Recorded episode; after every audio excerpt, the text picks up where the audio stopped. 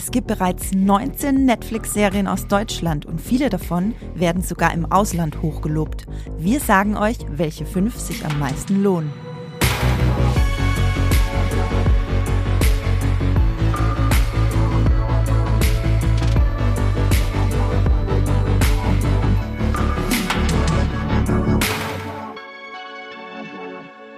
Hallo und herzlich willkommen zu einer neuen Folge Streamgestöber, eurem Moviepilot-Podcast über die besten Streaming-Serien und Filme, die es da draußen so zu streamen gibt. Ich bin Andrea Würger, stellvertretende Chefredakteurin bei Moviepilot und ich habe heute einen ganz tollen Gast, den ihr als regelmäßige HörerInnen natürlich kennt, bei mir. Hallo Esther. Hallo Andrea.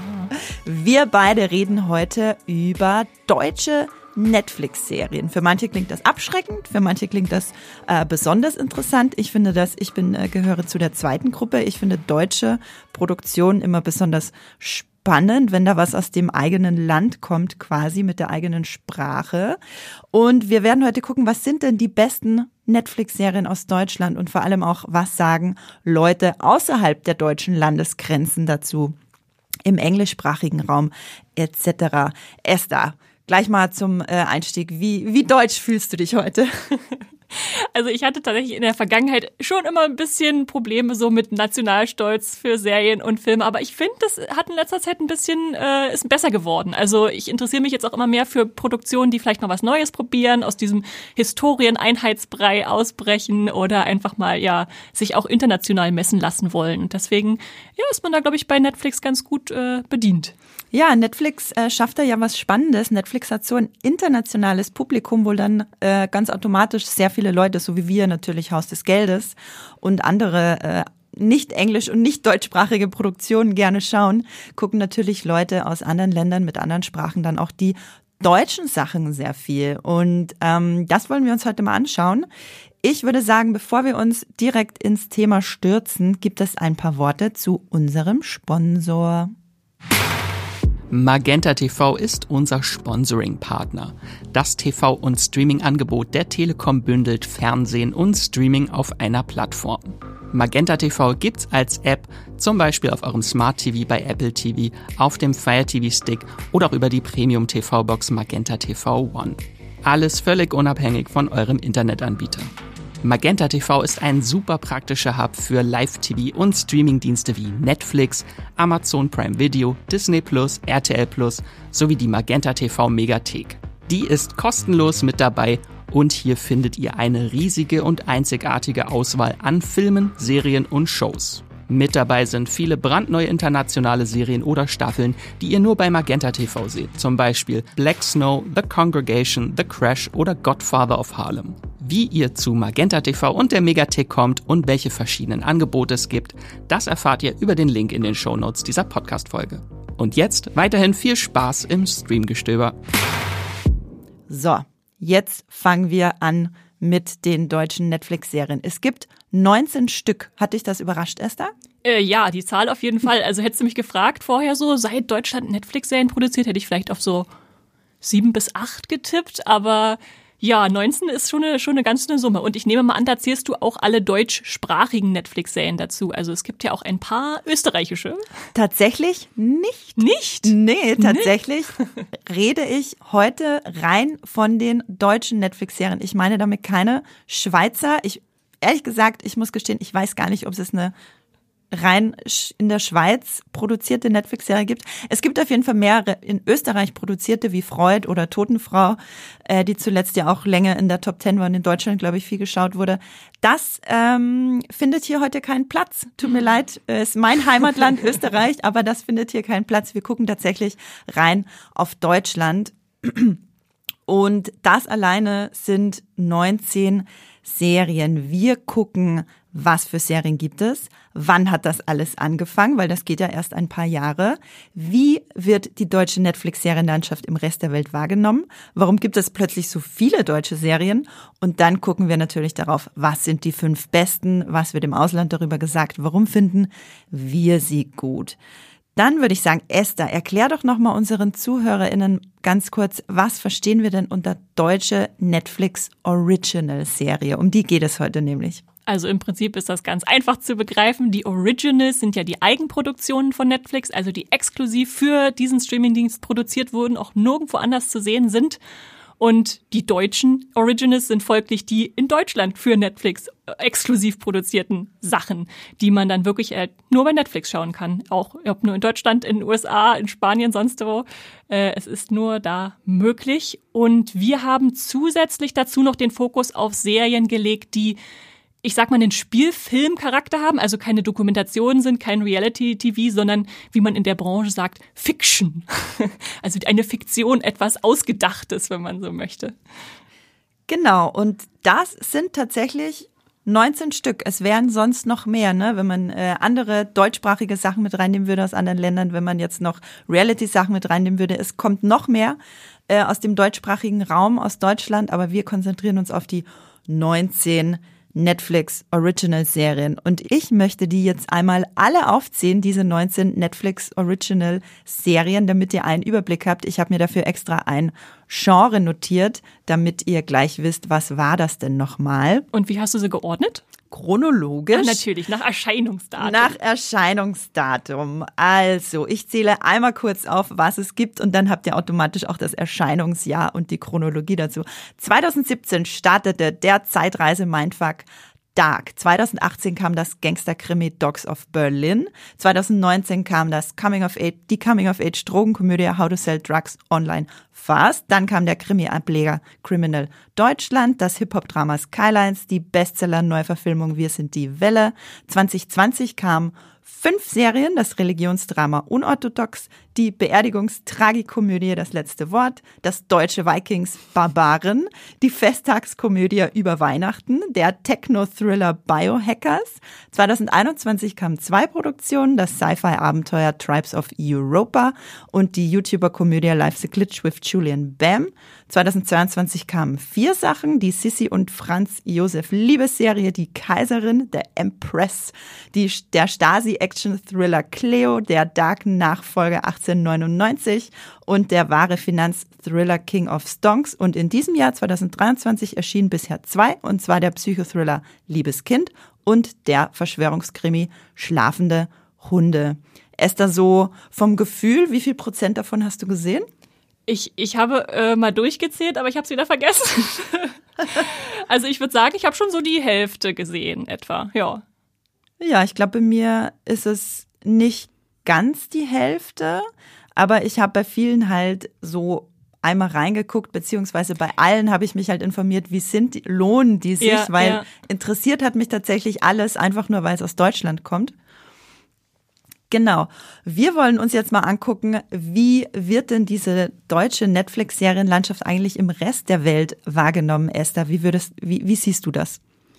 Also, wenn man so auf die ganzen Kritiker, Kritiker immer guckt, die, die dann mal drüber schreiben, wenn eine neue Netflix-Serie rauskommt und natürlich sich auch die ganzen Bewertungen von Nutzerinnen und Nutzern anguckt, bei Moviepilot, bei I M D B, bei also Seiten, die sowas sammeln, äh, ist es erstaunlich gut. Also, die meisten deutschen äh, Serien kriegen tatsächlich so eine sieben von zehn oder höher, was ja echt erstaunlich ist. Und ich habe nur eine Serie gefunden, die unter vier fällt. Life's a Glitch with Julian Bam. Die kam anscheinend wirklich nicht gut an. Aber der Rest, der hat sehr, sehr solide Wertungen, äh, dass man denkt, okay, krass, äh, hochgeschätzt äh, die deutsche Unterhaltung im Ausland. Ja, das ist ganz spannend, weil wenn man das mal ganz kurz nochmal in Kontext setzt, für alle, die, die sich nicht so viel mit der Serienlandschaft auseinandergesetzt haben bisher, in Deutschland wir, werden die deutschen Serien ja sehr viel, ich sag mal, klein geredet. Mhm. Äh, da ist, gibt's ja so eine Kultur von, die Deutschen können das nicht, die Deutschen können keine Serien machen, ist so ein Satz, der sich, glaube ich, über Jahrzehnte hinweg äh, oder über die letzten zwei Jahrzehnte so in die Köpfe gebrannt hat, sage ich mal. Da wurde äh, vielleicht auch einfach weniger investiert als zum Beispiel in ähm, Vereinten Königreich. Und da entsteht dort halt mal so ein Game of Thrones, was es äh, bei uns natürlich äh, nicht gab. Es gibt auch kein, äh, gerade wenn man in die U S A schaut, wo natürlich eine ganz andere Serienproduktionskultur ähm, herrscht. Ich finde aber, dass gerade mit äh, Netflix sich das ziemlich gewandelt hat in den letzten Jahren. Ich habe aber das Gefühl, dass das in vielen Köpfen noch nicht ganz angekommen ist. Die Zahlen sagen aber was anderes, wie du schon meintest. Ja, und also ich würde mal sagen, es ist noch nicht ganz überwunden, dieses innere, also gerade das deutsche, deutsche Sachen schlechter bewerten. Ich habe nämlich mal auf die Sachen geguckt und gesehen, okay, wir sind immer so ein Punkt, würde ich sagen, drunter unter dem internationalen Schnitt, wenn man sich die, die Durchschnittsbewertungen anguckt. Also da ist immer noch so eine, so eine Zurückhaltung von, kann ich das jetzt wirklich äh, feiern drin? Aber gerade so im internationalen Vergleich ist mir das am meisten jetzt mit der neuesten Serie Liebeskind aufgefallen, dass da wirklich sich die, die Kritiker und die, die, die, das Publikum überschlagen hat und dann gab's da Lobeshymnen und auf einmal hat er sich, äh, diese Serie sich an die Spitze der Netflix-Charts gesetzt, obwohl gerade erst One Piece gestartet ist und das war ja so die Highlight-Blockbuster-Aushängeserie gewesen von, von Netflix, also auch international tatsächlich, dass sie sich da durchsetzen konnte, war schon enorm. Und da ist mir so ein äh, Twitter-Kommentar im Kopf hängen geblieben. Ich habe ihn leider nicht nochmal gefunden, aber das war für mich total aussagekräftig, dass da jemand schrieb so, ach, auf die Deutschen ist halt Verlass mit so richtig schöner, düsterer, spannender Thriller-Unterhaltung. Und ich dachte so, es ist total interessant zu sehen, wie man so im Ausland wahrgenommen wird. Also was produziert Deutschland für Sachen? Und einerseits dachte ich, okay, offenbar sind wir die, die für die Psychopathenunterhaltung zuständigen äh, düsteren Leute, aber andererseits halt auch so eine positive Warnung von Wahrnehmung von, da wird was wirklich Hochwertiges produziert. Das ist auch genau das, was ich äh, bei meiner Recherche für diesen Podcast wahrgenommen habe, dass ähm in Deutschland selber werden die deutschen Sachen oft äh, kritisiert für, ja, keine Ahnung, die Dialoge sind sehr hölzern, das ist alles irgendwie unrealistisch und langsam und zu düster. Und das sind aber oftmals genau die Sachen, die im Ausland dann positiv wahrgenommen werden, weil es, ja, weil, glaube ich, auch Deutschland vielleicht auch mit der jahrzehntelangen Tatort-Erfahrung da einfach wirklich viel, ähm, ja, das vielleicht auch einfach wirklich gut kann. Und wenn man das dann noch mit so einer bisschen so einer Äh, schnelleren Erzählweise garniert oder irgendwelchen ausgefallenen Sachen äh, in den Netflix-Serien. Ich glaube, dann kommt eine richtig gute Mischung raus. Das beste Beispiel ist ja Dark. Mhm. Ähm, wird ja geliebt ohne Ende von sämtlichen Reddit-NutzerInnen auf der ganzen Welt, die tausende Theorien ins Netz geschossen haben dazu.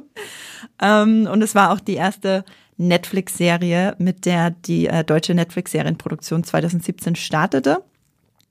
Und Ähm, danach war so eine Serie pro Jahr, hatten wir ja schon gesagt, zwanzig siebzehn Dark, zwanzig achtzehn Dogs of Berlin und auf einmal sprossen, spri, spri, sprossen, sprossen die Vergangenheitsform von Sprießen, äh, schossen sie aus dem Boden wie äh, gut gewässerte Zucchinis, die äh, Netflix, äh, die deutsche Netflix-Serien. Ähm, da gab es doch bestimmt Gründe dafür. Ja, auf jeden Fall. Also man kann das ja gut beobachten. Du hast ja die Serien gerade aufgezählt. zwanzig siebzehn gab es nur eine, zwanzig achtzehn gab es auch nur eine. Auf einmal zwanzig neunzehn schon vier und das Hoch hatten wir bisher zwanzig zwanzig wirklich fünf deutsche Netflix-Serien. Seitdem dann nochmal zwei, vier, zwei. Also es changiert so ein bisschen. Aber man kann da schon so einen Trend erkennen, dass äh, anscheinend Netflix da Deutschland als Land erkannt hat, wo sie was reinbuttern können. Vielleicht auch, weil die Deutschen ja immer etwas kinomuffelig sind, dass sie lieber von Netflix hängen bleiben. Und äh, da gab es einen ganz interessanten Variety-Artikel aus dem letzten Jahr. Da wurde dann auch beschrieben, dass äh, Netflix das Budget für Deutschland äh, aufgestockt hat auf fünfhunderteinundsiebzig Millionen Euro, fast verdoppelt zu dem, was davor ausgegeben wurde für Deutschland äh, Netflix. Äh, lässt sich teilweise auf den Erfolg vielleicht auch von äh, How to Sell Drugs Online Fast zurückführen, was ja wirklich so eine schnelle Erzählung, spannend, äh, ich sag mal fast undeutsch rübergekommen ist, was zumindest, was man vorher so deutsch genannt hätte. Und ähm, da hat die ähm, Katja Hofem, die ist die Vice President Content äh, äh, Frau bei Netflix äh, Deutschland, äh, also da für unser Land sozusagen zuständig, die hat dann ganz interessant gesagt, wir arbeiten bereits äh, mit den deutschen Kreativen der Re- Region zusammen und wollen diese Beziehung intensivieren äh, und zu gleichen Teilen äh, frische und diverse Talente entdecken. So wollen wir neue Meilensteine im seriellen Erzählen setzen und unseren Fußabdruck im deutschen Markt erhöhen. Also man merkt da schon, da ist, da ist so ein, so ein Trieb hinter, dass, dass sie denken, da lässt sich noch viel erschließen im deutschen Markt, wenn man den Output ein bisschen äh, erhöht. Also einfach moderner, internationaler, vielleicht auch ein bisschen experimentierfreudiger, das alles zu ste- gestalten, was man sonst halt im äh, Fernsehen ein bisschen anders kennt. Und ähm, dann schrieb Deadline zwanzig zweiundzwanzig auch noch, dass äh, wirklich Netflix sich da äh, groß verschrieben hat mit schon neunzehn weiteren Produktionen, die angekündigt wurden äh, letztes Jahr. Also da kannst du wissen, da kommt noch eine ganze Weile auf uns zu. Was an Fil- also Filme und Serien, muss man dazu sagen, ist es. Wir reden ja heute nur über die Serien, es Genau. gibt ja auch diverse Filme, aber da ist, da ist schon was angelaufen. Da ist schon was angelaufen. Da kommt quasi, ist quasi gerade so viel in Planung, wie schon da ist. Ähm, das finde ich super spannend. Da können wir uns auf jeden Fall auf viele interessante neue Staffeln und Serien freuen. Ich, ja, ich begreife diesen Podcast äh, generell auch heute so ein bisschen als Lob der deutschen Netflix-Serie, äh, die vielleicht, wo manche vielleicht dann eher auf äh, internationale Produktionen gerne zurückgreifen, wenn sie Netflix anmachen. Traut euch ruhig, auch die deutschen Sachen zu streamen. Wir haben ja noch fünf große Tipps für euch mitgebracht. Äh, ein spannendes Beispiel dafür, wie unterschiedlich Sachen in Deutschland oder außerhalb von Deutschland wahrgenommen werden, ist für mich Bestes Beispiel ist für mich Die Kaiserin, diese Sissy-Liebesserie. Mhm. Hast du die zufällig geschaut? Ich habe die erste Folge geguckt und fand es eigentlich ganz nett, aber in dem Moment gab es da so viel Sissy-Content gerade auf einmal ja. in dem Jahr, dass ich dachte, oh nee, ich kann jetzt nicht noch eine anfangen davon. Genau, die kam letztes Jahr bei uns, also beim Moviepilot hat sie eine sechs Komma sieben. Das ist für eine Serie so, ja, okay. Auf, äh, bei der I M D B, der gro- größten internationalen äh, Bewertungsplattform, hat sie eine sieben Komma acht. Das ist halt wirklich hoch. Das ist zum Beispiel so hoch auch wie How to Sell Drugs Online Fast, die eine der absolut beliebtesten deutschen Netflix-Serien ist, auch hierzulande. Ähm, und ich habe dann so ein bisschen geguckt, das da war die, als sie rauskam, die am zweitmeisten, weltweit am zweitmeisten geguckte Netflix-Serie für die ersten zwei Wochen ihres Erscheinens überhaupt. Ach krass. Also extrem viele Leute fahren ab, international, gar nicht mal so in Deutschland, weil es schon so viel gibt, aber international auf diesen Sissy-Content. Ich habe es dann darauf zurückgeführt, dass es auch so, wie es mir erschien, so ein bisschen Bridgerton-Vibes hatte, also so ein bisschen in die Ecke und auf das äh, Publikum abzielte. Das ist schon so ein bisschen der Historienhunger auch. Ich meine, guck ja. dir mal an, wie viele Leute The Crown gucken. Das ist halt äh, britische ja. Historie und warum nicht auch deutsche Historie angucken? Ähm, genau, also die, was ich vorhin gerade gesagt habe, muss ich nochmal relativieren, die am zweitmeisten geguckte Serie weltweit, die nicht englischsprachig ist, mhm. muss man dazu sagen. Aber es ist trotzdem ja, ja, Wahnsinn, weil es gibt ja auch so mega Sachen wie Haus des Geldes und Lupin und was da alles international startet, was nicht äh, auf Englisch gedreht wird. Und ähm, genau, davor war, glaube ich, Barbaren das erfolgreichste, was ja auch mit seinem Historiensetting eher internationales äh, Flair hatte, mhm, so als mhm. brutaler Historien, Historien. Es war schon Action. So ein bisschen Vikings-Testlauf. Ne? Die mhm, hatten ja danach genau. dann noch Vikings Valhalla rausgebracht, aber Barbaren war ja noch vorher. Genau. Und Cleo finde ich da auch noch ein ganz spannendes Beispiel. Das wird auch in Deutschland äh, ganz gut aufgenommen und wurde auch jetzt um eine zweite Staffel verlängert. Das ist dieser Stasi-Action-Thriller mit Jella Hase. Also ist auch schon sehr deutsches Setting, sage mhm. ich mal, äh, deutsch-historisch, nicht jetzt so wie Barbaren oder, oder Sissy, wo du halt vielleicht dieses Kaiserreich, kannst du ja auch viel andere äh, Reiche übertragen, so das ist ja so der, dieser Adel und so. Mhm. Aber so ein Stasi-Thriller ist schon, äh, ist schon was sehr äh, deutsch-historisches. Ich fand es aber spannend, weil da habe ich leider nur die erste Folge geguckt und ja. bin auf meine Liste gesetzt und so als interessant sollte ich mal irgendwann nachholen, äh, weil ich dachte, okay, Stasi hat man in Deutschland halt schon viel verarbeitet, ne, mhm. so in Filmen und Serien. Aber die Serie, obwohl sie halt dieses Thema aufgreift, macht das dann doch nochmal ganz anders, als ich es erwartet hätte. Und das macht es dann wieder interessant, so ein, so ein Thema zu brechen, wie was man denkt, was man schon in- und auswendig kennt. Genau, man könnte auch sagen, äh, es ist sehr undeutsch, wie du vorhin schon gesagt hast. Es ist sehr poppig, sehr bunt, sehr zynisch, sehr schnell erzählt, ähm, mit einer, mit einer jungen, weiblichen Perspektive im Mittelpunkt. Das muss man auch nochmal dazu sagen. Da gibt es ja dann auch nicht so viele äh, deutsch-historische Stasi-Sachen, die das machen. Ähm, und äh, der Guardian hatte damals, als es rauskam, vor, ich glaube vor zwei, nee, oder vor einem Jahr, vor zwei Jahren, zweitausendzweiundzwanzig kam Cleo äh, Staffel eins.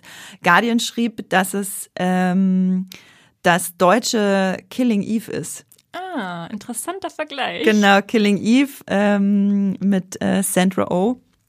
Auch so eine so ein Katz-und-Maus-Spiel von äh, Detektivin und äh, Auftragskillerin. Genau, auch sehr, sehr zynisch, hin und her, feministisch. Das fand ich ganz interessant, wie das eben so da draußen wahrgenommen wird, wo wir mit ähm, dem ein oder anderen Vorurteil ans Thema rangehen. Genau, ähm, die beiden Serien, Cleo und Die Kaiserin, sind nicht in den äh, fünf Serien, die wir euch heute empfehlen, sind aber definitiv ein Blick wert, weil sie international, vor allem Die Kaiserin, international so gut aufgenommen wurden. Und was man vielleicht auch noch erwähnen sollte, ist, hier, wir reden jetzt natürlich von den Originalserien und man hört dann auch immer wieder, dass Netflix doch so ein bisschen in der Krise steckt und gucken muss, wo das Geld hinfließt. Aber sie haben jetzt tatsächlich auch, da kam jetzt gerade erst eine Meldung äh, im Sommer zwanzig dreiundzwanzig, also noch nicht so lange her, wo sie bekannt gegeben haben, dass jetzt Netflix und Konstantin Film auch zusammenarbeiten werden für so Äh, ja, Kooperationen, also dass dann wirklich Filme, die Konstantin zum Beispiel ins Kino bringt, dann exklusiv schon so etwa sechs Monate später bei Netflix zu sehen sein werden und deshalb sie das dann noch mitfinanzieren. Also da ist schon so eine Verschränkung auch von Kinomarkt und Streaming zu spüren, wo sie merken, da können sie vielleicht noch in andere Sparten vordringen. Ähm, und das ist natürlich auch nochmal ein interessanter Ansatz, um hochwertige Sachen dann auch zu Netflix zu holen. Insofern bin ich gespannt, was sich da noch entwickeln wird, wenn jetzt bisher immer nur so dieser Fokus auf Eigenproduktion lag. Was ist es, wenn es jetzt so eine cross-finanzierte Sachen sind, die dann da kommen? Ja, wird auf jeden Fall mega spannend. Ich freue mich, weil, wie gesagt, ich mag äh, die deutschen Produktionen. Und man merkt ja auch, umso mehr Geld fließt, desto vielseitiger werden die Serien und die Genres ja auch, weil natürlich bleibt jeder bei dem, was er gut kann, wenn man ein limitiertes Budget hat. Das sieht man ja bei den bei den öffentlich-rechtlichen äh, Sendern leider Gottes, da werden ja sehr viel immer selbe Krimis am Fließband produziert, aber wenn du jetzt so wie bei Netflix vielleicht auch ein bisschen nee, ein bedeutend jüngeres Zielpublikum hast ähm, und mehr Geld, kannst du auch viel mehr ausprobieren. Es ist schon, ich finde es Wahnsinn, wie viel verschiedene Genres Netflix mit den deutschen Serien mhm. bedient. Ist ja keine wie die andere eigentlich, oder? Nee, eigentlich kann man nicht sagen, dass sich das wiederholt.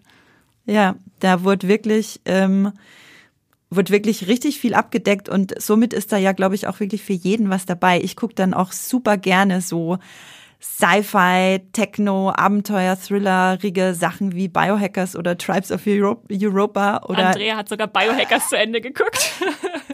Da kann ich mal kurz eine Lanze brechen für Biohackers Staffel zwei. Ich war richtig gut unterhalten. Ich glaube, dass die Serie nicht weitergeht, aber es war richtig toll. Genauso wie Tribes of Europa Staffel eins habe ich total gefeiert. Ich glaube, außer mir in Deutschland fast niemand. Da werde ich euch auch auf jeden Fall einen Text dazu in die Shownotes legen, wo ich mich so ein bisschen darüber ausgelassen habe, dass äh, die Deutschen nicht fähig sind, äh, ihre Serien zu feiern, wenn es angebracht ist. Äh, weil gerade bei Tribes of Europa war richtig viel Häme, sage ich mal, im Netz zu spüren für den, ja, für den, für den etwas extravaganteren Ansatz dieses Sci-Fi-Abenteuers. Das fand ich richtig schade, weil ich war bestens unterhalten. Und damit würde ich sagen, springen wir zu den fünf Serien, die wir und die Moviepilot-Community alle zusammen, also nicht Tribes of Europa, guten Gewissens empfehlen können. Und ich glaube, das ist mein Stichwort, mich zu verdrücken, oder Andrea? Ja, du darfst dich vertschissen, Esther. Wir haben nämlich für die ersten zwei dieser fünf Tipps den Hendrik eingeladen in den Podcast, Senior-Redakteur aus der Moviepilot-Redaktion. Hallo. Ja, guten Morgen. Oh wow, du bist aber, du meintest gerade, du hast gerade die Redaktionssitzung moderiert, Hendrik, das heißt, du bist im Podcast-Modus. Ich bin, ich, die, die, ist, die ist wirklich warm geredet und geölt, die Stimme, das, das kann man sich nicht vorstellen. Oh, die ZuhörerInnen von Streamgestöber werden es danken. Du hast zwei von den fünf Serien, die wir heute vorstellen, mitgebracht. Einmal noch kurz zur Erklärung für unser äh, HörerInnen-Publikum. Die fünf Serien, die wir euch vorstellen, sind die fünf am höchsten bewerteten deutschen Netflix-Original-Serien bei Moviepilot, also die, die euch am besten gefallen. Gleichzeitig sind das glücklicherweise aber auch die, die uns am besten gefallen. Und wir haben jeweils eine Person, die die Serie wärmstens empfiehlt und mitgebracht hat. Äh, nicht nur, warum das so gut ist, sondern auch, was das Ausland dazu sagt, um dann noch ein bisschen mehr Kontext zu geben. Jo, Hendrik, dann würde ich sagen, fangen wir gleich mal mit Platz fünf an. Was hast du denn da mitgebracht? Das ist äh, die Serie Skylines, die ist jetzt schon vier Jahre alt, wenn ich genau zurückrechne. Wow. Sie kommt aus dem Jahr zwanzig neunzehn. Es geht um die ähm, Hip-Hop-Szene von Frankfurt. Ähm, also da wird dann ein, eine Figur, die von Edin Hasanovic äh, gespielt wird, eingeschleust. Das ist ein junger, aufstrebender Rap Produzent, also derjenige, der dann für die für die Beats unter anderem zuständig ist, für die Hooklines und so weiter, der dann also das Ganze, was da im Hintergrund hinter dem äh, hinter dem hinter dem Rap quasi passiert, äh, dafür zuständig ist. Das klingt, als hättest du Ahnung. Hast du wegen der Serie Ahnung oder hattest du vor der Serie schon Ahnung? Ich habe tatsächlich sehr viel, also jetzt, wie gesagt, es ist vier Jahre jetzt her, also ich kann jetzt nicht mehr alle alle ähm, Hintergrundinfos äh, wiedergeben, ähm, aber da erfährt man schon sehr viel, wie, was da im Hintergrund hinter den Kulissen passiert, mhm, ähm, tatsächlich, doch. Aber sonst bin ich nur sehr oberflächlich in, in der Rap-Szene drin. Skylines war doch die Serie, die so ein bisschen auf äh, Hafti, also Haftbefehls, äh, Haft, Hafti, ist auch so. Er hat den Intro-Song, er hat den Intro-Song äh, tatsächlich. Jedes Mal, wenn, äh, wenn eine neue Folge kommt, dann läuft ein sehr bekannter Track von Haftbefehl tatsächlich. Ich weiß gar nicht, wie der, wie der heißt. Ich habe Haftbefehl mal live gesehen, mhm. aber ich kann dir kein einziges Lied von ihm äh, zitieren. Der soll sehr groß sein, habe ich mal gehört. Hast über du mal eins neunzig gehört? Tatsächlich. Ach so, du meinst groß im Sinne ja, ja. von Körpergröße. Ja, ja. Ich dachte, das war ein ironischer Kommentar im Sinne von, ja, den... Den, den kennt man, man kennt ihn, glaube ich, auch außerhalb äh, von Frankfurt. Was ich sagen wollte, ich glaube, das basiert so ein bisschen auch auf seinem Leben, ne? Aber was ich noch viel spannender finde, warum ist die Serie denn so gut? Also warum würdest du das denn empfehlen? Beim Moviepilot hat es eine sieben Komma zwei von zehn bekommen. Also, äh, ich habe es schon kurz angedeutet, mir gefällt tatsächlich, wie... Ähm wie nah man an die Hip-Hop-Szene rankommt. Und das wirkt auch alles sehr authentisch tatsächlich. Also ich hatte, wie gesagt, vorher auch wenig Ahnung davon. Ähm, trotzdem habe ich das Gefühl, dass man viele Details kennenlernt, dass sich da wirklich jemand auch mit der Szene beschäftigt hat und das dann eben alles in so eine Serienform gegossen hat, beziehungsweise in so eine Aufstieg- und Fallgeschichte, so eine klassische, was wie man es eigentlich auch aus Goodfellas von Martin Scorsese oder oder Casino kennt. Also die ganzen klassischen Gangstergeschichten, das, da kommen schon viele Elemente davon vor. Es ist jetzt nicht, es erfindet wirklich das, das Rad nicht neu, aber eben dieses diese generischen Plot-Elemente gemixt mit dem dann doch ähm, originellen ähm, Hip-Hop-Thema, das ist dann doch nochmal was ganz Neues. Ähm, war, war, da war ich auch ein bisschen enttäuscht, als sie dann eben nach einer Staffel schon abgesetzt wurde. Weil es gibt dann am Ende auch so einen Teaser zur zweiten Staffel, ähm, wo man weiß, okay, da, da steckt noch mehr drin in dieser Geschichte. Und dann war es dann halt doch leider vorbei. Also haben sie nicht genug Leute dafür interessiert. Das ist äh, ein bisschen traurig. Das ist auch was, was äh, Esther und ich noch nicht angesprochen haben vorhin. Es gibt wirklich sehr, das ist bei Netflix generell schwer, aber für deutsche Serien offenbar nochmal besonders. Äh, es gibt wirklich sehr wenige, die es über eine Staffel hinaus geschafft haben. Es gibt tatsächlich nur vier Serien bisher, vier deutsche Serien, die mehr als eine Staffel haben. Äh, das sind How to Sell Drugs, Dark, Biohackers und Barbaren. Ähm, manche davon auch nur bei zwei Staffeln geblieben. Mhm. Ähm, das ist schade. Was denkst du denn, wie Skylines so international ankam? Ähm, ich habe geschaut, ähm, erstmal, man sollte tatsächlich eine Serie nicht Skylines nennen. Das ist meine Empfehlung für alle Leute, die, die für alle Menschen, die demnächst deutschen Serien einen Titel geben. Macht euch Notizen. Ja, ja, also, weil Skylines, da gibt es verschiedene Science-Fiction-Filme, die so heißen. Das ja. heißt, wenn man, wenn man nach, ähm, nach, nach, äh, internationalen Reaktionen von Skyline sucht, dann, dann, dann muss man sehr lange suchen tatsächlich, einfach bis man überhaupt irgendwo hinkommt, auf irgendeine Plattform, wo die äh, also ähm, wo die registriert ist. Mhm. Ähm, trotzdem, also bei äh, bei der I M D B hat es eine sieben Komma fünf Wertung im Durchschnitt, bei Rotten Tomatoes äh, neunundsiebzig Prozent, also nicht so wahnsinnig viele Bewertungen, mhm. bei der I M D B tatsächlich äh, unter dreitausend, das ist bei der I M D B wirklich sehr wenig. Also die ist nicht über den großen Teich hinweg äh, gekommen tatsächlich. Mhm. Gibt trotzdem, ich habe trotzdem äh, Moviepilot-Kommentare mal mitgebracht. Also bei, bei uns, also bei Moviepilot hat sie eine Wertung von sieben Komma zwei. Und ähm, was mir aufgefallen ist tatsächlich bei bei bei den Moviepilot-Bewertungen, es viele mögen die Serie, also viele Bewertungen so ähm, über acht, auch äh, Richtung neun, und es gibt teilweise auch Lieblingsserie, aber auch viele, die wirklich gar nichts damit anfangen konnten, also die dann auch wirklich Richtung null Komma fünf dann gehen. Oh wow. Also wirklich die ganz untere Schublade. Ähm, ich habe jetzt einfach mal einen ähm, Kommentar mitgebracht, der ähm, eigentlich auch das zusammenfasst, was mir an der Serie gefällt. Also es ist von The Number, User The Number. Ähm, Zitat jetzt, ähm, ich weiß nicht, ob es am Hip-Hop-Milieu oder äh, und am Deutschrap-Soundtrack äh, liegt, aber Skylines hat mich sehr schnell abgeholt. Die Dialoge sind authentisch, äh, ein paar Rapper haben sogar kleine Nebenrollen, was ganz nett ist, und Edin Hasanovic ist eh ein sympathischer Alleskönner. Hier wird er hervorragend eingefangen, wie er Beats produziert und äh, seine Struggles in seinem Aufstieg, genau. Das ist so, das fasst es meiner Meinung nach ganz gut zusammen, was man, was man an der Serie mögen kann.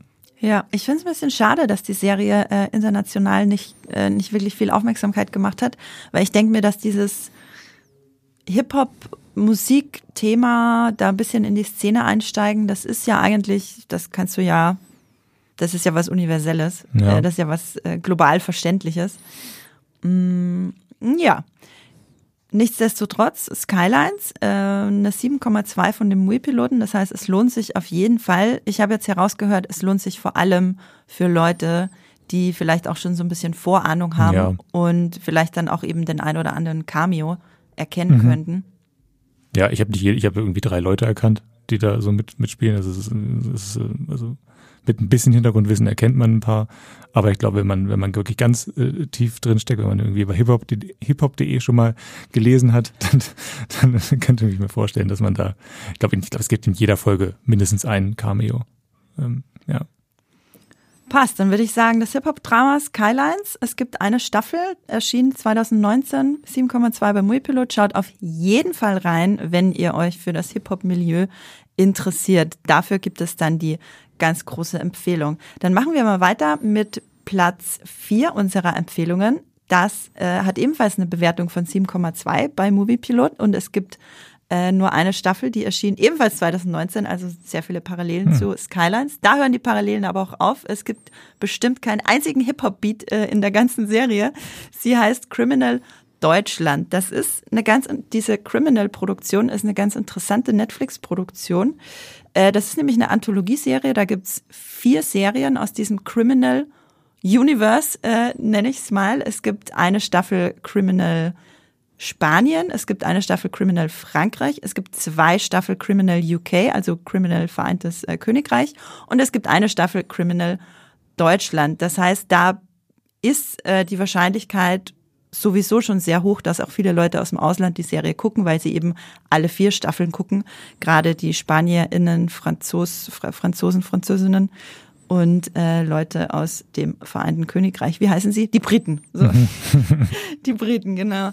Ähm, und das ist ganz interessant, weil ähm, alle vier Criminal-Serien basieren nämlich auf dem gleichen Grundprinzip. Jeder davon findet komplett in und um einen Verhörraum statt. Und es ist tatsächlich jedes Mal derselbe Verhörraum. Es wird auch alles Äh, im selben Raum gedreht. Es wird alles in Madrid gedreht, aber die Leute vor und hinter der Kamera kamen dann halt immer aus den jeweiligen Ländern und brachten somit den Lokalkolorit äh, mit. Riecht da bestimmt sehr komisch in diesem Raum, kann ich mir sehr vorstellen. Meinst du, wenn Gerüche sich von Gerüche aus Spanien, Frankreich, Deutschland nee, das, und äh, Großbritannien. Ich habe mir das gerade so vorgestellt, wie das bei unseren Meetingräumen so abgeht, wenn dann irgendwie so nacheinander da so verschiedene Gruppen dann da reingehen und dann muss man immer zwischendurch lüften. Und dieser Raum, diese, ich hab das, ihr habt auch mal reingeguckt, der sah sehr, sehr schlecht gelüftet aus. Wow. Ja, äh, ja also wenn ich die Serie nochmal gucke, dann werde ich definitiv mit riechen. Das weiß, das weiß ich äh, jetzt schon. Genau, in der deutschen Version, es sind äh, drei Folgen. Spielen dann halt so Schwergewichte wie Nina Hoss, Florence Kasumba und Sylvester Groth mit, ähm, die jeder schon mal gesehen hat. Und Criminal Deutschland ist tatsächlich gemeinsam mit Criminal U K die am höchsten bewertete. Äh, international hat Criminal Deutschland eine sieben Komma sechs, also bei der I M D B. Nur Criminal U K hat ein bisschen mehr, sieben Komma sieben. Aber beide haben eine sieben Komma zwei beim Moviepilot und die anderen sind deutlich äh, schlechter bewertet. Also Spanien und Frankreich losen da leider ein bisschen ab, sorry. Und ich habe mal bei der I M D B geguckt, was die Leute international, ich habe auch drauf geguckt, dass die Leute, die User internationale Namen haben, mhm. dass es keine deutschen Namen sind, damit man weiß, dass es nicht einfach nur Deutsche sind, die auf Englisch schreiben, äh, was die so gucken, äh, was die äh, dazu so schreiben und was denen besonders gut gefällt. Und ich lese mal einen Kommentar von Jean-Philippe vor bei der I M D B zu Criminal Deutschland. Von den vier Criminal-Geschichten sticht Germany total heraus. Die Beziehung zwischen den Teammitgliedern ist richtig spürbar. Man kann sich vorstellen, wie eine Detektiveinheit sich in der echten Welt anfühlen würde. Alle drei Episoden sind knallhart. Ich habe geweint wie ein Baby. Bravo, Netflix. Was ich sehr interessant dran finde, ist, dass er halt das Lob an Netflix ausspricht, mhm. so quasi diese deutsche Serie als eine Netflix-Serie wahrnimmt. Das ist ja ein ganz spannendes Netflix-Phänomen, glaube ich. Ja, ich glaube, da haben sie einfach fünfzig Jahre Tatorterfahrung mal richtig ausgezahlt für Deutschland. Ja, das ist nämlich auch genau meine These, Hendrik. Äh, ich, dann lese ich nämlich mal weiter vor, was die anderen dazu sagen. Äh, Matt Derry schreibt bei der I M D B, der deutsche Part ist ein Must-Watch. Die Dialoge sind on point, das Skript hat Twists und man fühlt sich, man fühlt die Verhörtechniken regelrecht mit. Nina Hoss, in Klammern Homelander, Sylvester Groth, in Klammern Inglourious Basterds und Eva MacBuck liefern eine intensive, realistische Performance. Als riesiger Fan von Mindhunter kann ich sagen, es ist genau das mit schnellerer Erzählung. Mhm. Und da hatte ich plötzlich das Gefühl, okay, vielleicht ist das wirklich, sind das wirklich genau diese realistischen, düsteren Tatort-Vibes, aber vielleicht auf ein bisschen eine krassere, mhm. schnellere Netflix-Erzählart getrimmt. Ja, weil man würde jetzt, glaube ich, also die Tatort-Folgen würde man, glaube ich, da braucht man schon sehr viel Fantasie, um die mit Mindhunter zu vergleichen, ehrlich gesagt. Also wenn es um den Inszenierungsgrad und auch um, um die atmosphärische Dichte äh, geht, dann ist das schon sehr weit davon entfernt von D- David Fincher. Aber ja, ich kann den Vergleich auf jeden Fall verstehen. Äh, der dritte Kommentar, den finde ich, den ich äh, mitgebracht habe, finde ich da auch noch ganz spannend. Der ist von Julian Turicianu und er schreibt, ähm, was mir an der deutschen Serie aufgefallen ist, ist, dass der Ton der Serie viel subtiler ist. Mhm. Er zieht einen richtig rein und ist sogar poetisch an manchen Stellen. Würde gerne mehr davon sehen. Das fand ich auch ganz interessant, dass halt die deutsche von den vier Versionen als die subtilste und vielleicht auch poetische äh, wahrgenommen wurde. Im Großen und Ganzen klingt es, als wäre es auf jeden Fall die düsterste und die authentischste, was ich so gelesen habe. Mhm. Und das hat mich dann eben an die jahrelange Tatort-eske äh, Krimi-Erfahrung in Deutschland erinnert. Ja, also ich glaube Realismus ähm, definitiv. Das, das, da, da ist der Tatort schon sehr weit vorne, glaube ich. Ja. Mhm. Äh, genau, also der Krimi-Ableger Criminal Deutschland ist auf jeden Fall für alle zu empfehlen, die auf ja, Tatort stehen wahrscheinlich, aber auch generell, die äh, Krimis mögen, aber ist mehr als das. Wie gesagt, das Spiel, es ist ja eigentlich ein Kammerspiel und zieht einen mit der Geschichte und den Darstellenden und den Performances richtig, richtig rein. Also alle Fans von Mindhunter und von Tatort. Ich glaube, damit decken wir schon eine sehr große Zielgruppe ab. Für die ist Criminal Deutschland äh, perfekt geeignet und denen lege ich das absolut ans Herz. Damit gehe ich total d'accord. Und dann machen wir einen kompletten tonalen Wechsel, Hendrik, zu deiner nächsten Serie. Was hast du mitgebracht? Es, ist, es bleibt kriminell, sagen wir so. Wir bleiben, wir bleib, wir bleiben im kriminellen Milieu, äh, so ein bisschen. Also ich habe How to Sell Drugs Online in Klammern Fast mitgebracht. Ich würde sagen, die größte, vielleicht sogar die bekannteste deutsche Netflix-Serie. Ich weiß nicht, ich, weiß, ich, bin, ich bin nicht ganz sicher, was noch kommt in unserer Liste. Ähm, aber ich würde sagen, Dark.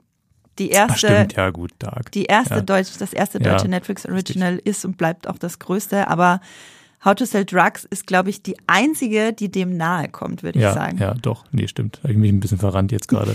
Nee, genau. Also, äh, was ist das? Es geht um äh, Moritz Zimmermann. Das ist ein ähm, Schüler, ich glaube so siebzehn, achtzehn müsste der sein, der aus seinem Kinderzimmer ähm, irgendwo in der Mitte von Deutschland, gar nichts genau verortet, ähm, ein Online-Drogen-Imperium aufbaut. Also, äh, im Grunde ein kleines Drogen, legales Start-up, kommt dann irgendwie mit, äh, mit Leuten aus Amsterdam dann irgendwann auch in, in Berührung, um das eben dann äh, zu skalieren, das, das ist das Business. Äh, ich ich würde so ein bisschen äh, als irgendwie Breaking Bad trifft Social Network so ein bisschen, weil schon sehr viele Start-up-Vibes noch dabei sind und die Hauptfigur ähm, äh, Moritz Zimmermann hat auch so ein bisschen ähm, ja, weiß nicht, Mark Zuckerberg-Vibes tatsächlich, was, was so das, den Egoismus angeht. Und die, die Story an sich, da, da, das ist ja wirklich die Breaking Bad-Schablone. Also ein, ein normaler Typ, der eben in das Drogenbusiness einsteigt und vielleicht auch nicht so, ähm, vielleicht auch nicht wirklich der Held der Serie ist, sondern vielleicht sogar der Bösewicht. Da, da, mhm. ähm, Da ist die Serie aber dann doch t- teilweise überraschend reflektiert tatsächlich. Also man weiß nie so richtig, wo sie sich jetzt hinbewegt tatsächlich. Also da, da hat sie viele Überraschungen parat in den drei Staffeln, die es gibt. Es ist aber ein bisschen leichtherziger als Breaking Bad, oder? Ja, ja, es ist witzig. Es, es ist, ist witzig. definitiv witzig. Das ist, glaube ich, ein ja, ja. Äh, wichtiger Punkt, ja. dass es auch ein, bis, ein bisschen lustig ist. Ja. Äh, warum ist es denn gut und wie wird es denn im, im Ausland wahrgenommen? Also, ähm, für mich ist es tatsächlich eine der bingeablesten Serien, die es so gibt bei Netflix. Es ist eine, eine Serie, die habe ich teilweise wirklich, ich mache das selten, äh, an einem Vormittag durchgeschaut. Das liegt auch einfach daran, dass die äh, Folgen relativ kurz sind. Die sind teilweise nur dreißig Minuten lang, teilweise sogar noch kürzer und haben auch meistens nur sechs Folgen. Das heißt, man kann das wirklich in drei Stunden ziemlich schnell durchschauen. Ähm, Es gibt halt so, so immer so visuelle Spielereien und so Meta-Referenzen. Das liegt einfach daran, dass das die Bild- und Tonfabrik ist. Die hat sehr lange die äh, Show von äh, Jan Böhmermann ähm, produziert. Also man, hm. wenn man, wenn man die, das Neo-Magazin Royal geschaut hat, dann erkennt man vieles aus der Show wieder. Es gibt dann immer mal so kleine Grafiken und Einspieler und so weiter. Spannend. Ähm, es gibt immer mal wieder so Meta-Referenzen, kurz kom- kommt dann auch mal Netflix vor zum Beispiel, oder es gibt so ein so ein Segment, in dem dann Jonathan Frakes äh, von äh, von X-Factor ähm, äh, auftritt und dann irgendwie irgendwas erzählt kurz und dann ist es eben nicht wahr oder doch wahr, wer weiß.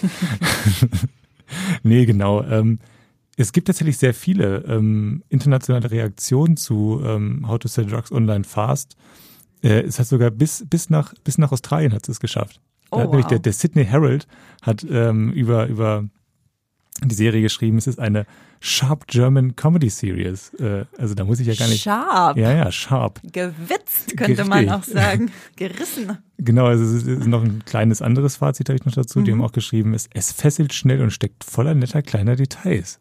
Also so ein bisschen das, was ich vorhin gesagt habe, nur eben yeah. ein, äh, noch in etwas kürzer ausgedrückt. Ähm, genau, und es gibt auch noch die... die Ich glaube, amerikanische Seite, Decider, die macht immer so ein Format Stream it or skip it, also äh, streamen oder, oder überspringen, also nicht schauen. Mhm. Und ähm, sage ich mal, einen Übersetzer eingegeben. Ähm, ich lese es mal vor, ähm, das, das Fazit vom Decider. Also, How to Sell Drugs Online Fast nimmt die übliche Young Adult Formel, das Mädchen verlieren und alles tun, um sie zurückbekommen. Also das ist die Formel, das war mhm. in Anführungszeichen gesetzt. Und, und verwandelt diese Formel in eine Serie, die durch und durch modern und originell ist. Die SchöpferInnen haben erkannt, dass dieses Schema besonders in der MeToo-Ära gruselig wirkt. Also dachten sie sich, warum nicht das Gruseln auf die Spitze treiben und aus dem Streber einen Drogendealer machen. Genau, und das Fazit am Ende ist, äh, wir sind uns nicht sicher, äh, ob Moritz, die Hauptfigur in How to Sell Drugs Online Fast, ein totaler Fiesling sein soll oder nicht. Aber zu sehen, wie dieser nerdige Teenager zum Drogenboss wird, wird ein interessanter Anblick sein, okay, das war ein bisschen grob, aber interessanter Anblick sein. Ja. Da merkt man, dass da die äh, K I nicht ganz genau, ganz gut funktioniert hat. Aber das finde ich schon alles wirklich sehr interessant, wie das ja. äh, im Ausland wahrgenommen wird. Unterstreicht ja auch das, was du gesagt hast. Ähm, und dass das halt auch ne, ohne, ohne Vorurteile und ohne Vorwissen, vielleicht auch so ein bisschen wie die deutsche Serienlandschaft jetzt genau aussieht, ähm, da wirkt das alles nochmal viel, viel ehrlicher. Mhm. Bei so Kritiken aus dem Ausland, finde ich. Also ich kann mich da anschließen und sagen, stream it. Stream it, passt. Stream it, die Coming-of-Age, äh, leicht creepy-eske Drogenkomödie, How to Sell Drugs Online Fast. Ähm, genau wie die beiden anderen Serien bisher, Skylines und Criminal Deutschland aus dem Jahr zwanzig neunzehn. Wobei man dazu sagen muss, dass How to Sell Drugs Online Fast bereits drei Staffeln hat. Kommen da noch mehr oder ist die abgeschlossen? Es gibt noch ein, ähm, also es gibt ein ganzes Universum inzwischen. Es gibt einen, oh, wow. äh, einen Spin-off-Film über Bubba. Äh, mhm. Das ist die Bjarne Mädel-Figur, die in der ersten Staffel vorkommt. Ähm, fand ich nicht so doll, aber kann man ja trotzdem mal rein, reingucken. müssen, wir, müssen wir nicht drüber reden. Weiter. Genau, und, und, und, und es gibt ähm, eine... Ähm, Eine Dokumentation über den äh, wahren Hintergrund von How to Sell Drugs Online Fast. Das gab es nämlich wirklich, diesen Fall, dass ein, ein Schüler aus dem Kinderzimmer heraus so, so einen Online-Drogenhandel aufgezogen hat. Und das wurde in so einer anderthalbstündigen äh, Dokumentation von Netflix dann aufgerollt. Kann man sich auch angucken. Sehr cool, das ja. interessiert mich, äh, das interessiert mich tatsächlich. Das muss mhm. ich mal gucken, das wusste ich noch gar nicht. Mhm, genau, bei Moviepilot eine sieben Komma drei, bei der I M D B eine sieben Komma acht. Also das ist schon wirklich, da geht's schon wirklich in hohe Gefilde. Ähm, genau. How to Sell Drugs Online Fast. Empfehlung von Hendrik. Hendrik, dann sage ich danke mhm. und äh, verabschiede mich auch wieder von dir aus diesem Podcast. Ja, danke. Ciao. Tschüss. So, und Hendrik hat sich wieder an seinen Platz begeben und Esther ist wieder herübergeeilt ins Podcast-Studio. Hallo Esther. Hallo, da bin ich wieder. Frisch gestärkt mit einem imaginären Kaffee, den ich trinke. Alles klar, dann äh, nimm noch mal einen Schluck von deinem imaginären Kaffee und erzähl uns von der vierten Serie, beziehungsweise der zweitbesten Serie, die wir heute für unsere HörerInnen empfehlen. Was hast du da? Da sind wir schon ganz schön weit hochgewandert, ja, würde ich sagen. Jetzt mit einer sieben Komma fünf Wertung auf Moviepilot, wenn ich das richtig sehe. Ja. Es ist eine Miniserie mit vier Folgen nur, lässt sich also ganz schnell gucken und sie nennt sich Unorthodox oder Unorthodox, wenn man es international aussprechen möchte. Das ist eine deutsche Dramaserie, die im Jahr zwanzig zwanzig rauskam und es geht um eine junge Frau namens Esther Shapiro, wo ich mich natürlich besonders drüber freue, weil ich sehr selten äh, Namensvetterinnen, äh, Basen, Namensbasen, keine Ahnung, äh, Namensgleichgesinnte im, im, im Serienbereich habe. Sie wird Esti genannt und von äh, Shira Haas gespielt. Ähm, und die gehört zu einer ultraorthodoxen Religionsgemeinschaft ähm, der Satmarer Chassiden in New York im Stadtteil Williamsburg. Also so eine ganz geschlossene Religionsgemeinschaft, äh, eine jüdische, die da existiert. Und ähm, sie stimmt einer arrangierten Ehe zu. Also das ist dann üblich in diesen Zirkeln, mhm, und äh, heiratet einen Mann, mit dem sie aber nicht richtig glücklich wird. Also der will vor allem auch ein Kind von ihr haben, damit dann die Linie fortgesetzt ist und es funktioniert irgendwie nicht so auf Anhieb und dann steht auf einmal schon eine Scheidung im Raum, weil sie offenbar ihren Pflichten nicht nachkommen kann, so äh, ganz dramatisch, und dann flieht sie letztendlich nach Berlin und mhm. ähm, deshalb spielt diese Serie in unterschiedlichsten Städten, also vor allem New York und Berlin. Und äh, das Ganze basiert sogar auf einem autobiografischen Buch von äh, Deborah Feldmann, ähm, die da ihre eigenen ja Kindheits- und Jugenderfahrungen niedergeschrieben hat, wo es am Ende aber ein bisschen verändert wurde, damit jetzt nicht so ganz stark absehbar ist, wie sie jetzt mhm. in Berlin lebt oder was was dann noch so passiert ist. Aber eine echt starke Serie. Und das Witzige ist, ich äh, habe immer schon davon gehört, aber ich habe sie erst relativ spät geguckt, äh, als dann ich witzigerweise nicht in Deutschland, sondern durch die internationale Aufmerksamkeit, wo wir wieder zum Anfang zurückkommen, yeah. darauf aufmerksam wurde, dass diese Serie existiert und offenbar sehr gut ist. Und äh, ja, kann ich nur von unterschreiben, hat mich super reingezogen, ist halt nicht so typisches Netflix-Genre, wo man jetzt erstmal vielleicht an Science-Fiction oder sowas denkt, sondern wirklich so ganz äh, prägnantes Drama. Äh, und das, was, war, was da erzählt wird, ist halt so intensiv und so gut und so, so ein Einblick in so eine Gemeinschaft, die mir vorher auch so völlig fremd war, wo ich dachte, da weiß ich eigentlich kaum was drüber, dass es wirklich sehr spannend war, da die vier Folgen dran zu bleiben. Das klingt total spannend. Ich habe das noch nicht gesehen, steht aber natürlich auf meiner Watchlist. Ich glaube, ich habe es einfach wegen den schweren Thematiken, die da verhandelt werden, bisher ein bisschen vermieden. Äh, da muss man ja, da muss man sich ja auch drauf einlassen können und dem möchte ich dann ja auch gerecht werden, wenn ich mir sowas anschaue. Ich finde es äh, super spannend, das hat ja bei der I M D B eine acht Komma null, also da sind wir jetzt wirklich schon in sehr hohen Gefilden, mhm. ähm, und eine von zwei Serien, die andere ist auch hier dann auf Platz eins, die bei der I M D B über, es über die magische Grenze der acht Komma null schaffen quasi. Und auch eine von nur zwei Serien, die einen Metacritic-Spiegel haben. Metacritic ist ja so die größte Kritiken, internationale Kritikenplattform. Da gibt's, äh, ist für, werden Kritiken gesammelt und ein Schnitt ausgerechnet für Serien, Filme, Videospiele, alles, was man so rezensieren kann im, im Netz. Ähm, und auch die äh, höchste. Auch den höchsten Spiegel von allen deutschen äh, Serien, also es sind eh nur zwei, die äh, dort dann auftauchen und genug Kritiken haben, äh, die gesammelt wurden. Eine fünfundachtzig, das finde ich schon sehr beeindruckend. Wie ähm, hast du das denn alles wahrgenommen, wie, wie die im Ausland wahrgenommen wurde, die Serie? Also witzigerweise, ich bin, bei mir hat's Klick gemacht, dass ich dachte, ich muss die gucken, weil ich die Emmys in diesem Jahr gesehen habe und da hat ah. Maria Schrader, also die deutsche Schauspielerin, dann ja. Regisseurin, äh, da hat den wirklich den Regiepreis für gewonnen, dachte ich, ja. das ist ja jetzt krass, einfach eine, eine, eine deutsche Person, die da im Ausland einen, den berühmtesten amerikanischen T V-Preis eigentlich mit nach Hause nimmt. Und äh, dann, wenn man ja erst auf die Kritiken guckt, weil du gerade Metacritic auch erwähnt hast, da gibt's wirklich auch Lobeshymnen, die sich überschlagen und für mich auch die Serie wirklich dann rückblickend sehr gut zusammenfassen. Also zum Beispiel IndieWire beschreibt, dass irgendwie jede Figur so eine eigene, einen eigenen Weg hat, eine eigene Entscheidung, die sie treffen muss, wo sich dann so ein Charakterstudio, so ein Charakterbild für jeden ergibt, dass man jetzt nicht nur sagt, okay, wir nehmen jetzt nur diese eine Perspektive ein und damit hat sich's. Oder der Hollywood Reporter ist ja auch ein riesengroßes Branchenblatt in den U S A, schrieb dann auch von dieser Intimität und dem Blick hinter den Vorhang, den ich auch schon so ein bisschen beschrieben hatte, dass man da wirklich Einblicke bekommt. Und gerade, dass dieser Wechsel zwischen den unterschiedlichen Sprachen, also wir haben Jiddisch, wir haben Englisch und wir haben Deutsch vor allem mhm. in der Serie, das dann auch nochmal so zum internationalen Blickpunkt macht, wo man sagt, da muss man wirklich hingucken. Oder die New York Times schrieb dann auch, das fand ich auch sehr prägnant, Es ist eine persönliche Geschichte, die sich mit der Intensität, Intensität eines Spionage-Thrillers entfaltet.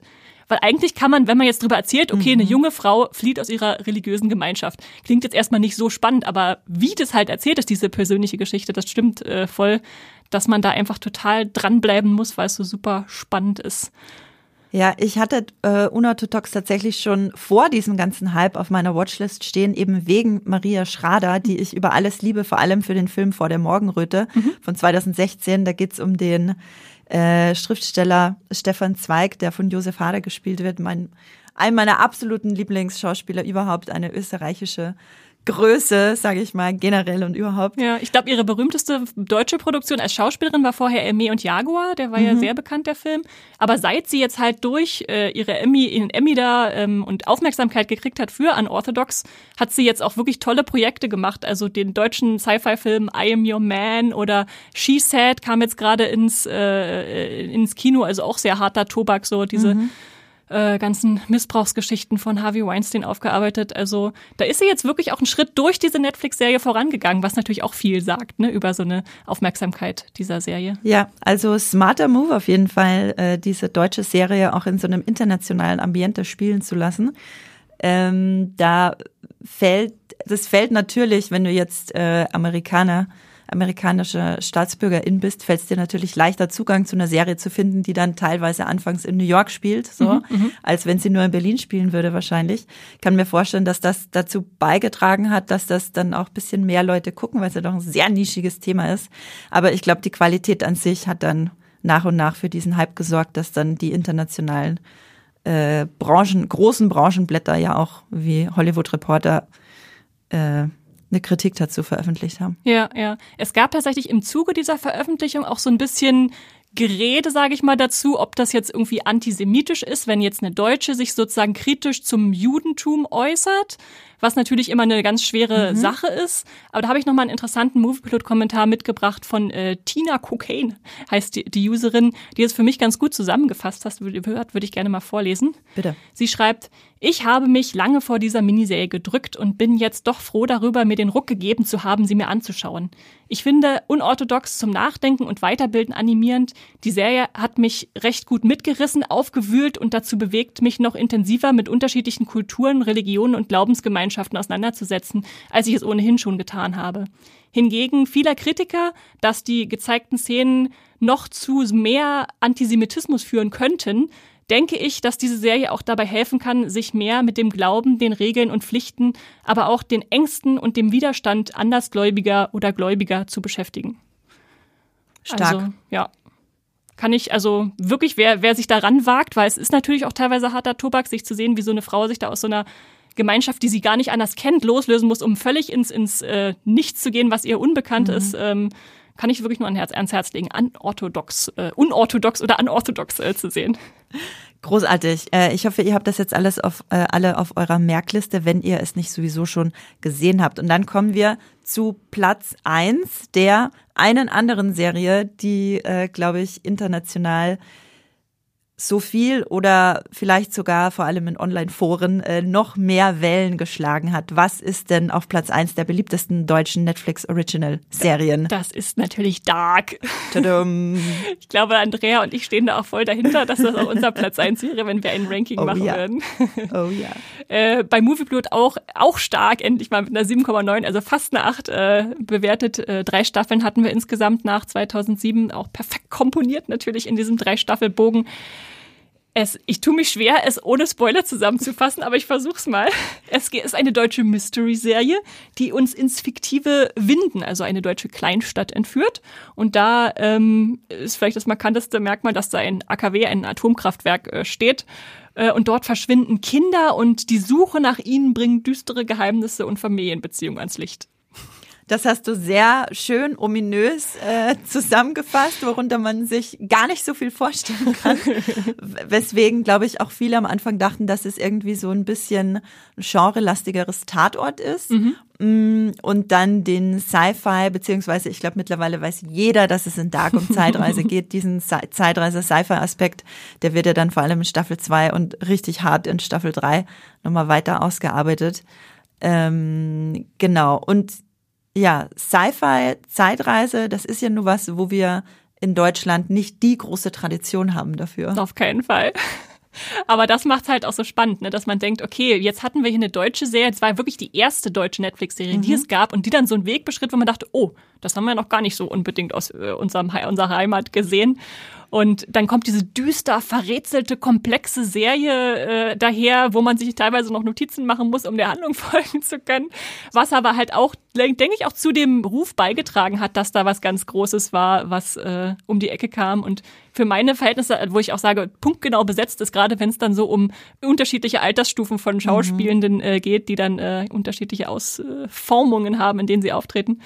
Punktgenau besetzt auch von Netflix, was die Schöpfer der Serie betrifft, für die erste deutsche Netflix-Serie. Mhm. Äh, Jantje Friese und Baran Booda, ein äh, deutsches Power-Couple, die äh, schon ganz viele tolle Sachen gemeinsam gemacht haben und die auch schon vor dieser Serie Filme gemeinsam geschrieben und inszeniert haben, wo ich sagen würde, das hat sich eher an Hollywood als an der deutschen Filmkultur orientiert. So Sachen wie Who Am I, dieser Hacker-Thriller mhm. mit, ich glaube, Elias Mbarek, wo ich sagen würde, das hat eher mehr so ein, so ein, so ein Hacker-Matrix-Vorbild als jetzt irgendwie äh, eine, eine deutsche Tradition. So, das fand ich ganz mhm.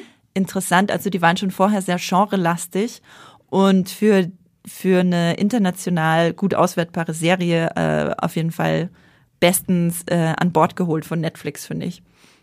Auf jeden Fall. Und gerade, weil sie halt auch das verstehen, so philosophische und wissenschaftliche Fragen mhm. in so einem eigentlich doch spannend konsumierbaren Rahmen zu packen, dass man denkt, oh, da will ich jetzt dran weil und wissen, ob meine Spekulationen sich auszahlen, die ich innerhalb dieser drei Staffeln habe. Ja, und in Deutschland, äh, die, also als die erste Staffel rauskam, ich habe es weggebinged und war einfach nur begeistert, habe aber von vielen, die in Deutschland die Kritik gehört, dass es zu hölzern und dröge und zu tatortig ist. Wie wurde das denn äh, international wahrgenommen? Äh, ich habe mal ein paar Kritiken mitgebracht, die damals rauskamen. Und gerade wenn man sich jetzt zum Beispiel Rotten Tomatoes anguckt, ja. die haben ja auch eine Staffelunterwertung, äh, sieht man auch, dass es immer besser wird, der Durchschnitt. Mhm. Also am Anfang waren noch nicht so alle überzeugt. Da hat es irgendwie, glaube ich, eine siebenundsechzig oder eine einundsechzig sogar nur. Und dann kommt Staffel zwei schon auf eine zweiundachtzig und die letzte Staffel auf eine zweiundneunzig. Also wir wow. nähern uns quasi der Perfektion immer weiter an. Und äh, Guardian schrieb zum Beispiel damals, die Erzählung ist verboten komplex und das mit Absicht. Mit seiner absoluten Ehrlichkeit und seiner üppigen Produktion ist die Serie ein luxuriöser Mythos. Deutscher Christopher Nolan. Genau, so ungefähr, so ungefähr. Oder T V Guide schrieb, äh, die melancholische, gehirnverknotende, emotional widerhallende Erzählung von Dark gemahnt an David Lynchs Twin Peaks. Wow. Kannst du das unterschreiben, Andrea? Das kann ich unterschreiben und das ist, das ist vielleicht die größte Ehre für eine Serie oder Serienschöpfende, überhaupt damit äh, Twin Peaks verglichen zu werden. Und ja, doch, ich äh, verstehe total, warum. Ja, mhm. ja. Und dann fand ich auch noch schön, was IndieWire so zum Abschluss dann, nachdem alle drei Staffeln draußen waren, schrieb, ähm, sogar mit all der Unsicherheit hat Dark seinen Hochseilakt für die drei aufregendsten Sci-Fi-T V-Staffeln gehalten, die je produziert wurden. Zu sehen, wie die Serie es schafft, mit seinen Ambitionen und seiner Technik über den Abgrund zu springen, ist es wert, in Erinnerung zu bleiben. Ich habe gerade wirklich Gänsehaut bekommen, als du das vorgelesen hast, äh, weil ja jedes Lob über die Serie und wenn es dann noch so ein krasses internationales Lob ist, äh, macht mich einfach glücklich. Ja. Schade, dass Dark-Nachfolger achtzehnhundertneunundneunzig nach einer Staffel abgesetzt wurde. Da hätte uns auch noch was sehr Großes auf uns zukommen können, ja, denke ich. Ja, das finde ich auch sehr schade. Aber gerade achtzehnhundertneunundneunzig zeigt mir auch, dass Dark immer noch nachhalt und dass die Leute total begeistert waren, mhm. auch das nächste Rätsel vorgesetzt zu bekommen. Weil, wenn du dich erinnerst, wir hatten, ach nee, da warst du nicht dabei, den habe ich mit Max gemacht, einen Podcast zu achtzehnhundertneunundneunzig mit Jantje Friese und Barbaren Booda. Habe ich gehört. Und witzigerweise ist dieser Podcast kurz danach in einem Reddit-Forum gelandet. Den hat jemand auf, also aus dem Deutschen ins Englische übersetzt, damit die Leute noch weiter darüber spekulieren können. Es war so, so skurril, dass ich dachte, ja krass, das ist wirklich, da, da haben, da hat Dark so viele begeistert. begeistert, dass, äh, dass die deutschen Serien jetzt auch im Fokus weiterhin stehen. Mega. Wir werden unseren internationalen ZuhörerInnen äh, hoffentlich auch weiterhin viele Podcasts zu den nächsten Projekten von Jantje Friese und Baran Booda bieten können, um im nächsten ähm, als Transkript im äh, Reddit-Forum zu landen. Finde ich richtig stark. Richtig stark. Äh, ja, ich glaube, hast du noch was zu Dark mitgebracht? Ich habe nur noch einen User-Kommentar mitgebracht, den ja, ich einfach schön fand. Äh, auf Moviepilot schrieb äh, der User äh, Abdallah Roth, äh, ich schaue Dark gerade zum vierten Mal in vier Jahren. Nach dieser Serie ist nichts mehr wie zuvor. Dark ist für mich das Endlevel von Serien.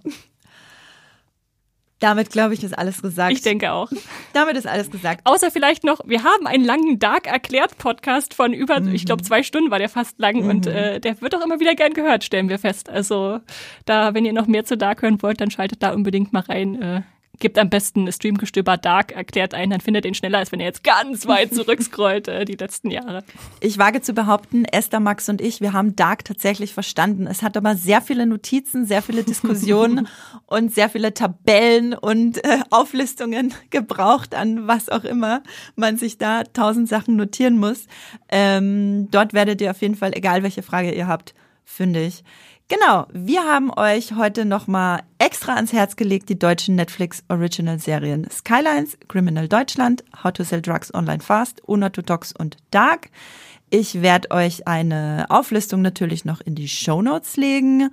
Ich hoffe, ihr habt heute einen guten Überblick bekommen, äh, wie es so um die deutschen Netflix-Serien steht. Vielleicht auch ein Anreiz, das eine oder andere doch zu gucken, falls ihr da so ein bisschen zaghaft wart noch oder eine Bestätigung bekommen, dass ihr nicht alleine damit seid, dass ihr deutsche Netflix-Serien richtig cool findet, zumindest teilweise. ähm, genau. Ein großes Dankeschön geht natürlich raus an euch alle, die uns zuhören. Ein Dankeschön an die Fans. Ohne euch wäre Strüm, Strümgestöber. Wo kam das gerade her? Es strömt so strühen, wenn Spaniens Blüten blühen. Stre, Stremel, Stremelgestöber. Ähm, ohne euch wäre dieser Podcast nicht möglich und wir lieben es, für euch über Serien und Filme aus dem Streaming-Bereich zu reden. Schreibt uns gerne eine E-Mail an podcast at moviepilot punkt de, was eure liebste deutsche Netflix Serie ist. Vielleicht, keine Ahnung, seid ihr die größten Fans von Schlafende Hunde oder von King of Stonks, worüber wir gar nicht geredet haben heute, oder seid ihr Darkies wie wir? Teilt es uns mit, lasst es uns wissen. Und wenn ihr uns unterstützen wollt, dann abonniert unseren Podcast bei der Podcast-App eures Vertrauens und ganz besonders freuen wir uns natürlich über eine fünf Sterne Bewertung bei Spotify und über einen Kommentar und liebe Worte, damit uns noch mehr Leute finden, noch mehr Leute hören, wir noch mehr Folgen produzieren können für euch. Ich habe auch einen Kommentar mitgebracht, bitte, wenn du noch einen hören möchtest. Unbedingt. Vor einer Weile hat uns nämlich Jens geschrieben, der erstmal unsicher war, kann er uns überhaupt noch zu alten Folgen schreiben? Natürlich könnt ihr das, selbst immer. Wenn ihr von ne, eine Folge von vor zwei Jahren hört, bitte schreibt uns immer noch. Und er schrieb nämlich zu der Folge, die Hendrik und Jenny aufgenommen haben, zu der Frage, ob sich Netflix überhaupt noch lohnt als Streamingdienst, mhm. äh, gerade wenn jetzt Passwort teilen und sowas kommt. Und er schrieb, liebe, Mo- Mo- liebe Moviepiloten, ihr habt da in meinen Augen einige treffende Argumente dagegen gefunden, ob sich das Netflix-Abo noch lohnt, aber meiner Meinung nach auch etwas nicht berücksichtigt. Für mich und andere lohnt sich Netflix auch dann, wenn der monatliche Output an wirklich sehenswerten Filmen und Serien überschaubar ist. Warum? Wegen meiner ellenlangen Watchlist. Wurde, äh, würde Netflix mal einen Null-Content-Monat einlegen, oh, dann könnte ich endlich mal Alice in Borderlands nachholen und auch Lost in Space steht auf meine, seit Ewigkeiten auf meiner Liste und so weiter. Und dann schrieb er noch zum Abschluss ganz nett, ohne euren Podcast wäre meine, wären meine Sportrunden viel zu langweilig. Viele Grüße, Jens. Lieber Jens, da sagst du was Wahres. Ich wünsche mir auch, dass alle mal ihre Produktion einstellen würden für einen Monat und ich ein paar Sachen abarbeiten kann. Ganz, ganz toller Punkt. Dankeschön. Wichtig, dass wir da ab und zu mal dran erinnert werden, dass ja. längst nicht alle Leute so viel Zeit haben zu Serien gucken wie wir. Und längst nicht alle Leute, darunter fall auch ich, immer neue Sachen gucken. Man will ja auch, man will nicht immer nur im Jahr zwanzig dreiundzwanzig leben. Behaupte ich mal für, für alle Leute. Esther, wo kann man dich denn im Internet antreffen? Mich gibt's bei Instagram und Twitter, beziehungsweise X, muss man ja jetzt sagen, äh, als mhm. Straw-Star und natürlich bei Moviepilot mit zahlreichen Texten als Straw-Star oder Esther Stroh. Und dich, Andrea? Mich findet man auch bei Twitter, äh, Schrägstrich X und bei Instagram und natürlich bei Moviepilot unter meinem Klarnamen Andrea Wöger oder auch als Handle bei Instagram und X Andrea Woeger. Ja, das mit dem Twitter und mit dem Ex, ach, ich frage mich da auch immer, was soll man sagen, was am besten beides und irgendwann irgendwann äh, sagt man dann vielleicht nur noch Ex oder dann hat es schon wieder einen anderen Namen. Mal gucken. Wir gucken, wir gucken mal, wie lange sich das hält. Jutti, dann passt. Vielen Dank fürs Zuhören. Äh, es war sehr schön, diesen Podcast aufzunehmen mit dir, Esther. Fand ich auch. Und ich habe mich auch über das kurze äh, hier Intermezzo mit Hendrik gefreut und streamt was Schönes. Tschüss. Tschüss.